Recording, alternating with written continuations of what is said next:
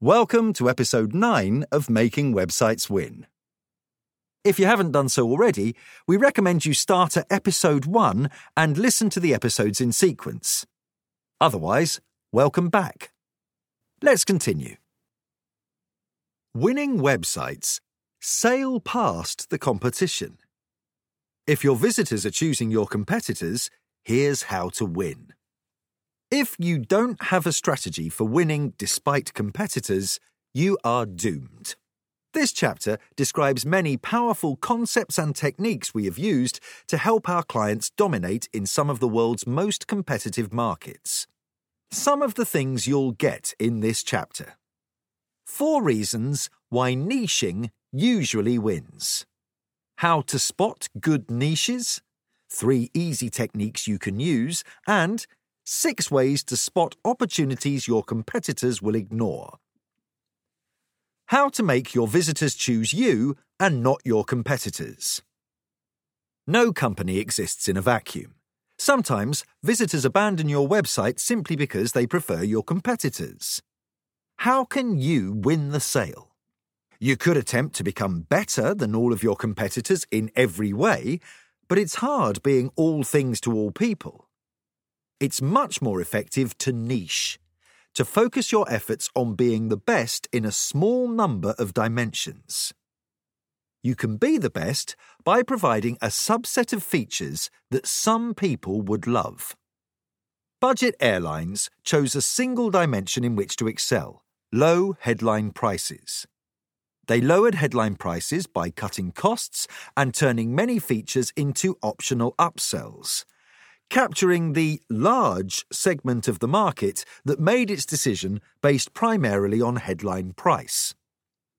Our client, De Flores, is an e-commerce store that became successful by delivering a restricted range of products, flowers, to a restricted geographical location, Latin America, at a time when its competitors hadn't established the infrastructure to provide this service. Often, you can niche by targeting a particular group of customers. For example, our client, Voices dot com, is a job website that serves only voiceover artists and people who are seeking voiceover artists. Our client, Moz, serves S E Os. Moz's product has changed over the years, but its target market has remained roughly the same throughout. Niching often wins.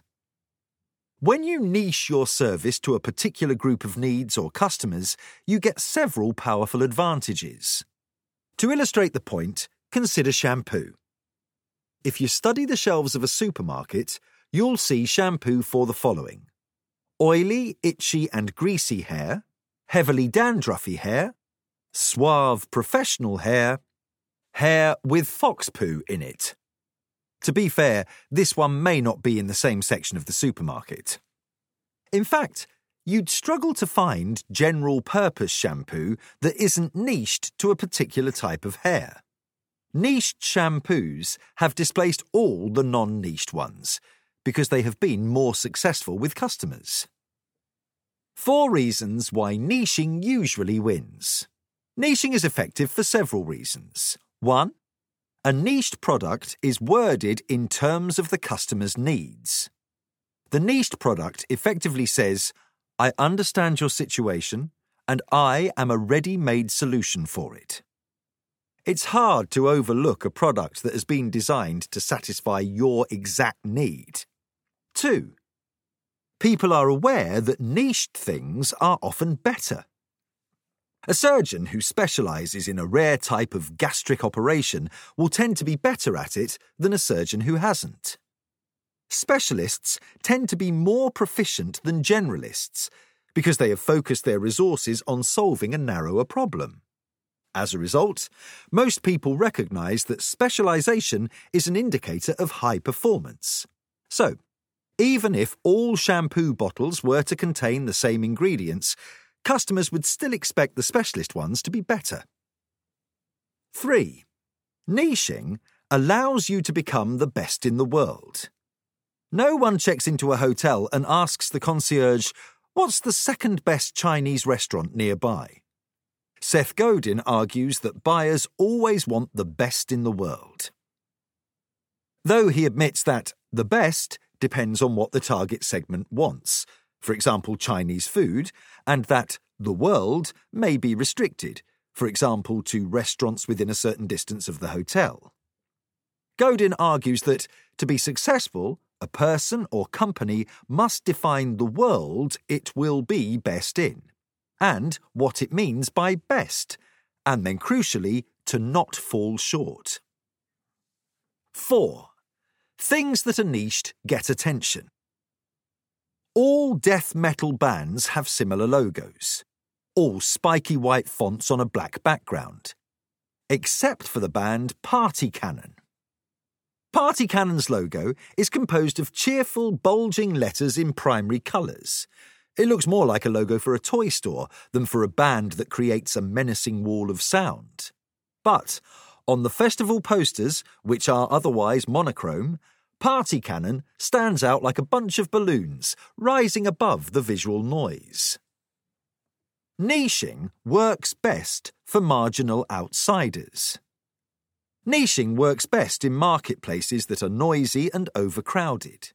By being distinctive, you win a disproportionate amount of attention. Once you have grown to saturate your niche, though, you need to satisfy more people and needs. At that point, the winning strategy is to become less niched and more moderate. You see this happen during T V talent shows and political campaigns. At the start of a political campaign, a candidate benefits from being extreme. As the campaign progresses and competitors are eliminated, strategic candidates tend to mellow, sacrificing attention-getting antics in order to appeal to a broader audience. Tread on as few toes as possible. The software company, HubSpot, refuses to offer consulting services. Instead, it operates a partner program for agencies.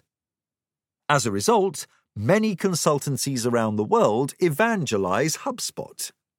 If HubSpot had chosen to offer consultancy services, those same companies would have actively avoided recommending HubSpot. By being niched and focused, your company can be symbiotic with other businesses. Neighbouring companies become allies. By being unfocused and broad, your company treads on more toes. Those allies become competitors.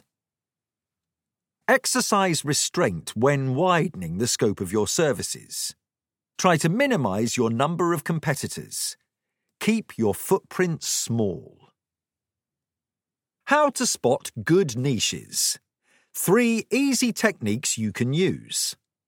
The following techniques help you to reliably identify good niches. one. Look back at the success you have had over the past year. You may find that it has a theme. You may have already started niching inadvertently. Amplify that niching by communicating it to your visitors. In his book Entrepreneurship and Innovation, Peter Drucker describes how Macy's department store initially downplayed the growing effect of appliance sales on its profits. It considered the sales to be an embarrassing success. Macy's profits rose only once it embraced appliance sales as a part of its image. two. As markets grow, they fragment. If you can pick the next dimension along which your market will fragment, you can get there first. Match dot com used to be the only dating website anyone had heard of. As the industry grew, many niched dating websites became successful. There are now successful dating websites aimed at long-term relationships, eHarmony, time-starved professionals, Lovestruck, people who don't want to pay, Plenty of Fish, people of certain religions, Christian Mingle, country folk, Muddy Matches, and, ahem, Tinder. three. What is luxury today will be mainstream tomorrow. Study your most advanced, sophisticated, wealthiest users. The problems they have today and the solutions they use will soon be mass market. Such users give you a glimpse of the future. When plasma T Vs first came out, they were used only by exhibitors at trade shows. As prices fell, plasma T Vs began to be bought by public venues like bars. It took years before they began to be bought for domestic use. What are your sophisticated users buying today? How can you help to make that service mainstream? Niching works best when you create a new category. When we started working with mobile, it rented phones to international travellers. So did its competitors. We created a new value proposition for mobile, a travel phone you could own for just forty-nine dollars with no monthly fees. Suddenly, mobile was no longer one of many phone rental companies. It was the forty-nine dollars travel phone company. Reviews in travel magazines would say, if you need a phone when you're abroad, you have two options. One, rent one, or two, buy a mobile phone. By creating a new category, mobile became fifty percent of the available options and gained free coverage in Time, Incorporated, The Wall Street Journal, The Washington Post, and almost every travel magazine. Seven ways to spot niching opportunities your competitors will ignore. One of the most common mistakes is simply to identify an opportunity and then aim to capture it. Just because something is an opportunity today doesn't mean it's worth chasing. Instead, look for opportunities that you can seize without a struggle, because your competitors won't stop you. List your opportunities and then run them through the following checklist to identify which of them your competitors are likely to avoid. one. Some competitors will avoid an opportunity because it runs against their strategy, their brand, and what they stand for. If Rolex were to start making cars, you could predict with reasonable confidence that it would target the luxury end of the market. Rolex would be unlikely to compete with a company that sells low-end cars. If IKEA were to launch a car, on the other hand, you might expect it to be lower priced and more functionally designed, and maybe you'd need to assemble the engine yourself. IKEA would therefore be less likely to compete with a company that sells luxury cars. two. Coca-Cola brands itself as being an age-old classic. Pepsi is therefore safe to position itself as being modern, because Coca-Cola will not attempt to occupy that position. three. Some competitors will avoid an opportunity because it would disrupt their existing business. When Google first made its Office software free, it was safe to assume that Microsoft wouldn't do the same. Such a move would have undermined too much of Microsoft's revenue. In his book, The Innovator's Dilemma, Clayton Christensen calls this principle dependency. Companies depend on their existing customers, revenue, and investors, and are unlikely to upset them. four. You ideally want to focus on an opportunity that will inevitably grow. To skate where the puck is going. Fortunately, many competitors will avoid such an opportunity because it isn't big enough yet. This leaves a gap that you can fill. Even when an opportunity will imminently become large, many competitors will ignore it until it happens. five. Some competitors will avoid an opportunity because they have a track record of failing at that activity, or not even trying. If a company has always failed at something, or has always avoided doing it, you can predict with reasonable confidence that it will continue to do the same. Often, you'll never find out the reasons. Fortunately, you don't need to. For example, when Yahoo acquires a tech company, you can be reasonably confident that the tech company will no longer be a threat. six. Some competitors will avoid an opportunity because it doesn't match their strengths. In this respect, it's helpful to consider what Guy Kawasaki calls your unfair advantages. seven. Some competitors will avoid an opportunity because they don't know something that you do. Your experience may reveal an opportunity that other companies wouldn't even recognize or appreciate. Are the following psychological biases stopping you from niching? If niching is so effective, why do so few companies do it? Because niching means overcoming three types of psychological discomfort. Discomfort one. Focus equals neglect. Many people agree that they need to focus more, but they think that focus means concentrate. It doesn't. Focus means neglect. As Steve Jobs said, focus means saying no to the hundred other good ideas. Focusing doesn't feel empowering. It feels embarrassing, upsetting, and scary. A sign that you are focusing is that you frequently cringe at the things you aren't doing. Your head knows you are doing the right thing, but your stomach turns at the things you are neglecting. How can you overcome the cringing feeling? Remind yourself that your neglect can be temporary. Once you dominate a particular niche, you can incrementally expand the scope of your business, as Amazon has done. Amazon started by being a bookstore and is heading toward being an everything store. Discomfort two. You must ignore social proof. If you see people running out of a building, you would be wise to copy them. Maybe the building is on fire. People trust social proof because it's often a reliable indicator. However, it can work against you. Next time your market research reveals an opportunity and you wonder why no one else has tried it, be aware that your desire for social proof might be the only thing standing between you and success. Discomfort three. You mustn't conform. We tend to behave like those around us, to be liked or accepted. This same instinct can cause marketers to feel a twinge of discomfort every time they stray from the norm. But niching means doing things that others don't. So next time you feel a twinge of awkwardness because your company is doing something eccentric, because you are sticking your neck out, remind yourself that your desire for conformity might be holding you back. The riches in niches.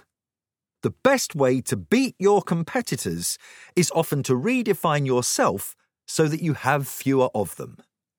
Be prepared to go to war, but choose your battles wisely. Winning websites keep attention. If your visitors are forgetting about you, here's how to make them keep coming back. Your visitors aren't all sitting in a usability testing lab in isolation. They are real people living real lives. Their kids might ask to be fed, and they have to abandon their online shopping to go and cook a bowl of breakfast cereal. Their taxi driver might arrive to take them to line dancing. Their dog might knock a glass of red wine onto the floor, and so they hurriedly abandon the life insurance form they were completing and instead spend the next twenty minutes mopping an excellently clingy Shiraz with apricot top notes out of their rug. Stuff like that. Real lives can be distracting. Once your visitors are distracted, they may never come back. How can you, as a web marketer, overcome those problems? You can't make breakfasts, you can't postpone line dancing, you can't absorb wine. So, how can you make those visitors come back? Solution one. Be memorable enough so that they return. There are many ways to be memorable. Here are just three examples.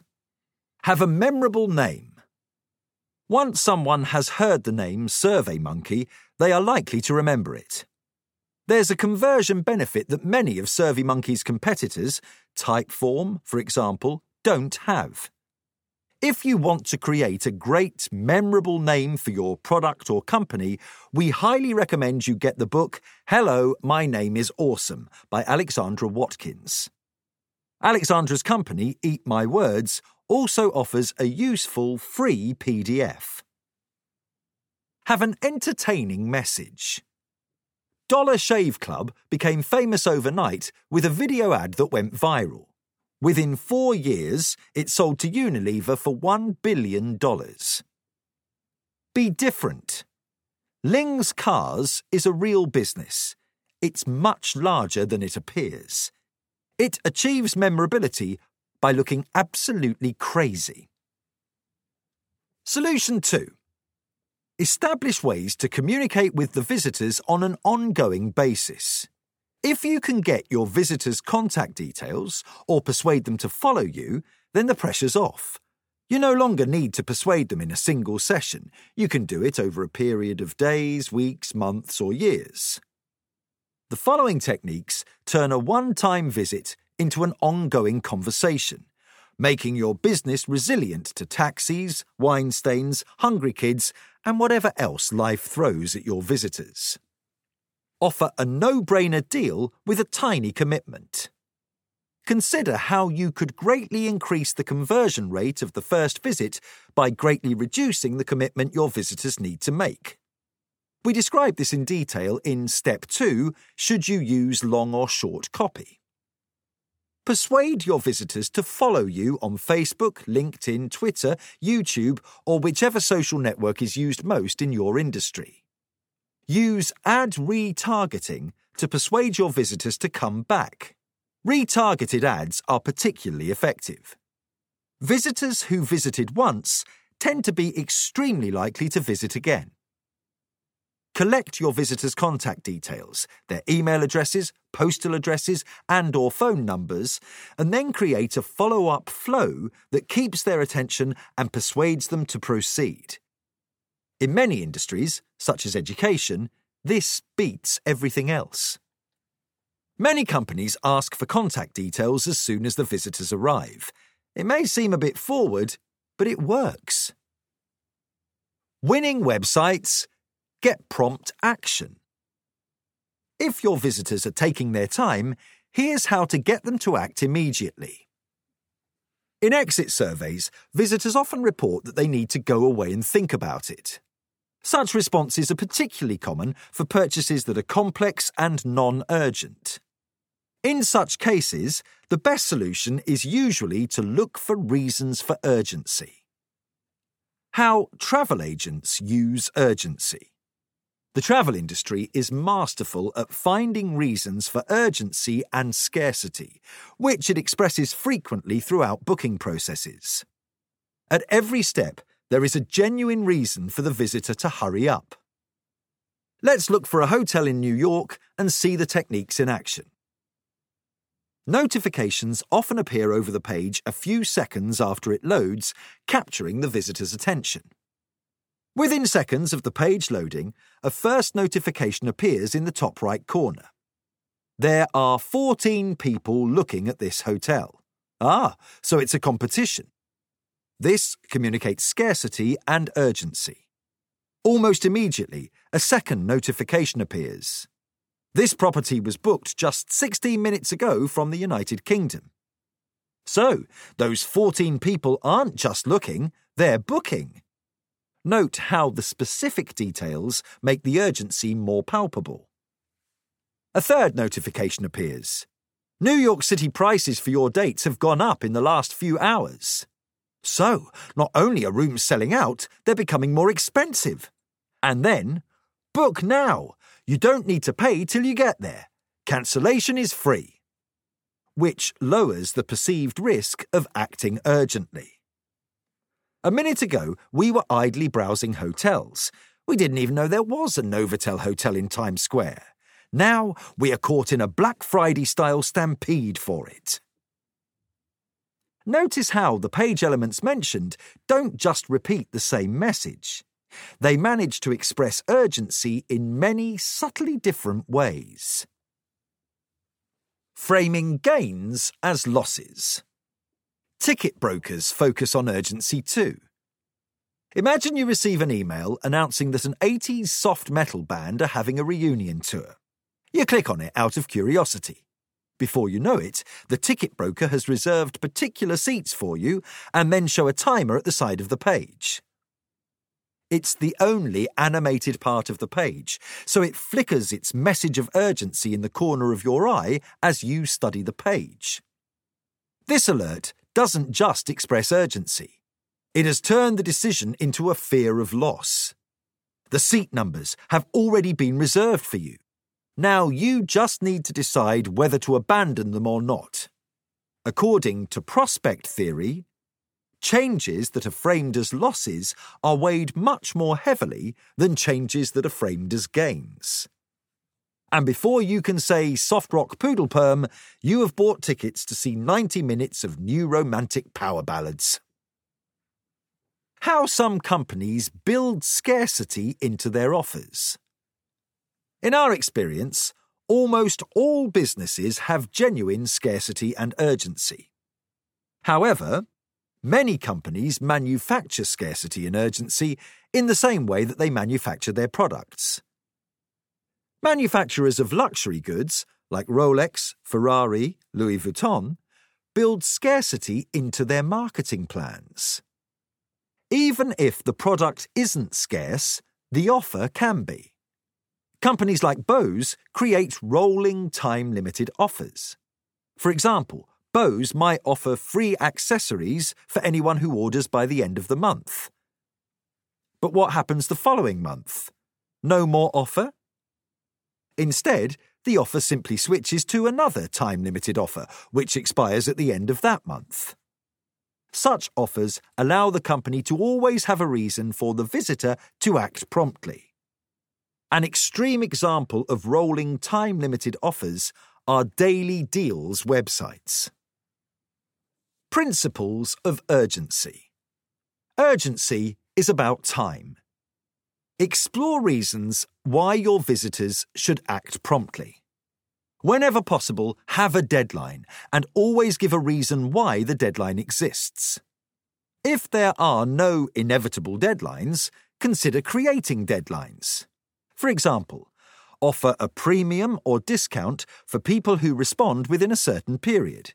For example, conferences usually have an early bird registration period.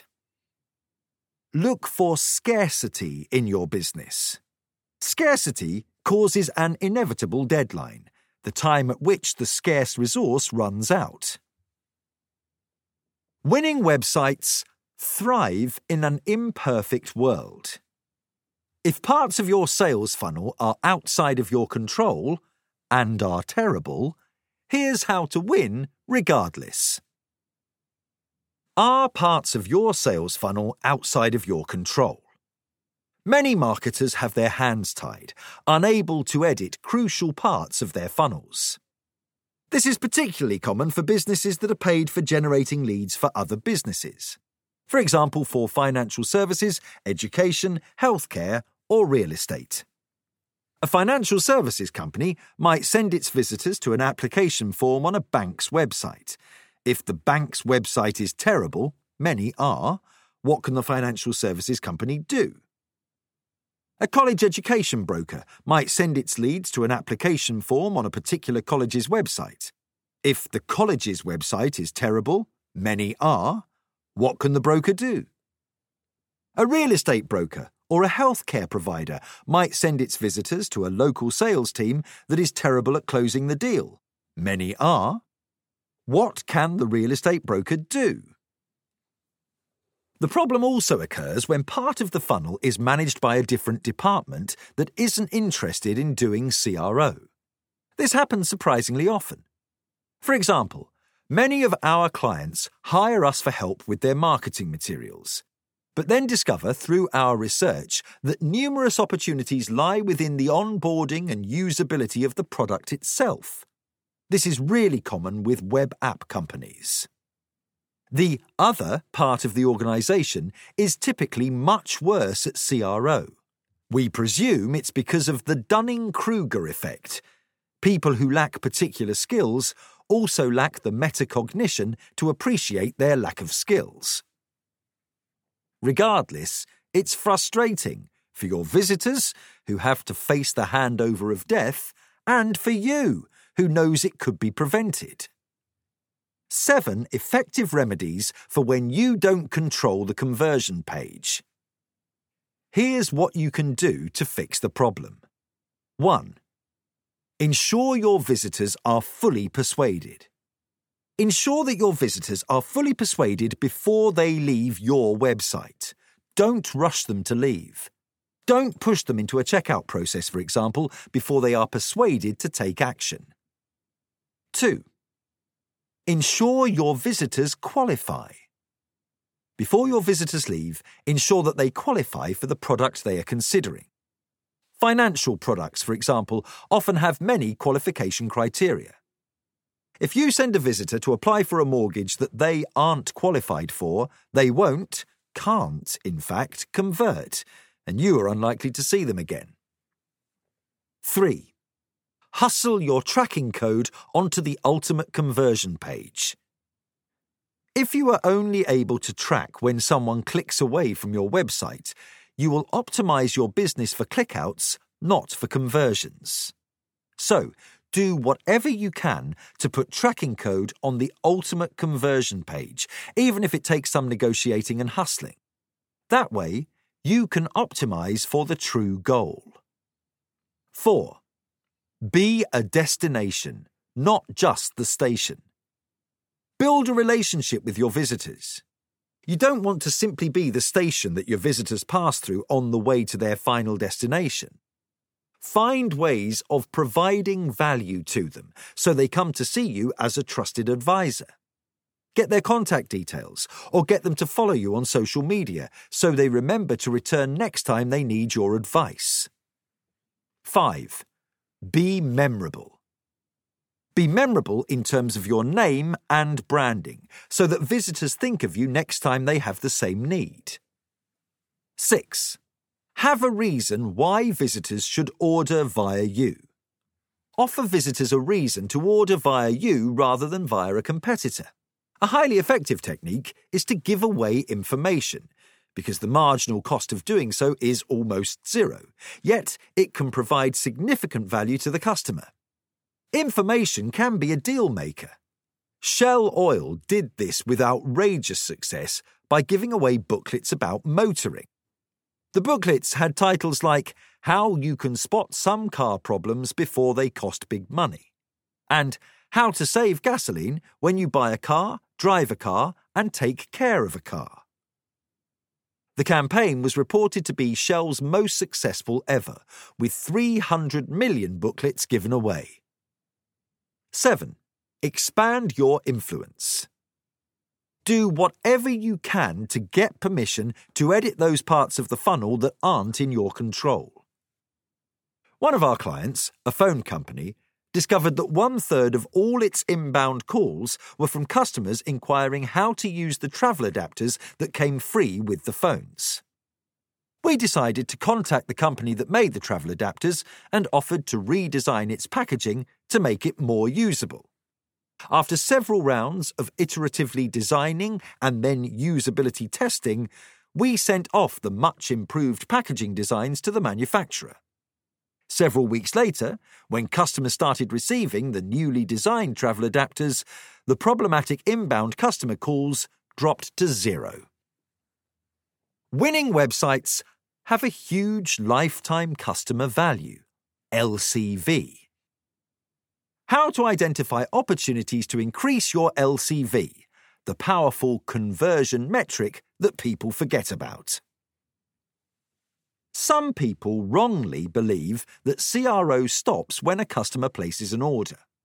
In fact, increasing repeat purchases is one of the easiest ways to grow your business. Another is to enthuse customers to tell their friends. In this chapter, you'll learn some techniques to turn visitors into raving fans who love your company, spend a lot, and tell their friends to do the same.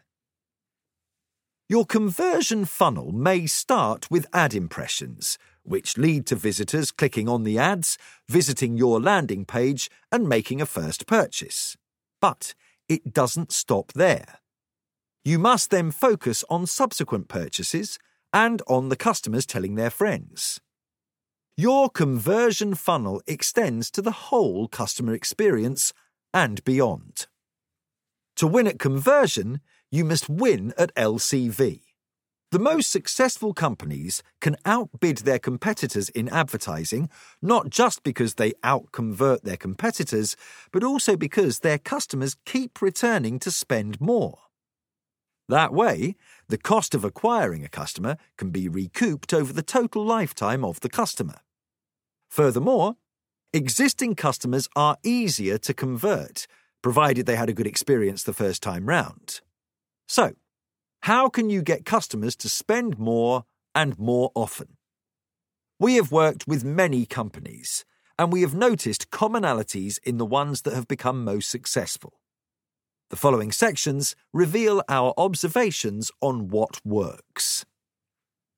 A mindset to maximize L C V. Does success come to those who deserve it? Until recently, the answer was no. But the world is changing quickly, and the answer is moving toward yes. Good people and good companies are increasingly getting what they deserve. The phrase, "if you build it, they will come," used to be a falsism. But the internet has made consumers much better at finding great products and services. Here's an example. In the past, a bad restaurant in a tourist hotspot could prosper by preying on an endless supply of naive customers. Now, thanks to websites like TripAdvisor, prospective diners can find out the truth. So, diners go to the best restaurants and they avoid the bad ones. The top-rated restaurants get almost all of the money. If we ran a restaurant, we'd focus on delivering value by cooking great food and making customers happy, in the firm belief that everything else would look after itself, because the truth would get out. If your core value isn't high, you'll get almost no rewards until you become the best available option for your target market, at which point the rewards come rushing in. Because everyone wants the best. No one goes shopping for their second best option. So, if you were running a restaurant, you'd want your food and service to be not just good, but the best. And you'd want your employees to be not just happy, but the happiest. Because being best is disproportionately more fruitful than being second, third, or fourth. Of course, the definition of best requires you to niche to a particular target market and a particular offering. A fast food restaurant is the best at satisfying particular needs of particular customers. So, we advise our clients to become deserving of what you want. To build a company that deserves to be hugely successful because it's the best in the world at delivering value. To focus their efforts on delivering and improving every aspect of their service. This isn't just nice-to-hear fluff. Many marketers are attracted to short-term hacks and black hat secrets. If you ever go to a conference where one of the talks has a title that mentions sneaky tricks, notice how full the room is. Companies that win at conversion tend to be those that aim to build something great. Use Net Promoter Score to improve customer happiness. How can you measure whether you're turning visitors into raving fans? Net Promoter Score, N P S, can be simple and effective. To measure your raving fanness, simply ask your customers the following question. On a scale of zero to ten, how likely are you to recommend us to a friend or colleague? You then calculate the percentage of respondents who gave scores of nine or ten, N P S calls those people promoters, and then subtract the percentage of respondents who gave scores of zero to six, N P S calls them detractors. The theory is that promoters will grow your business via word of mouth and that detractors will shrink your business via word of mouth. An N P S of plus one hundred would mean that every customer would be a raving fan, evangelizing you wherever they go. An N P S of minus one hundred would mean the opposite, that every customer is out there complaining. N P S isn't just useful as a metric. It's useful as a concept.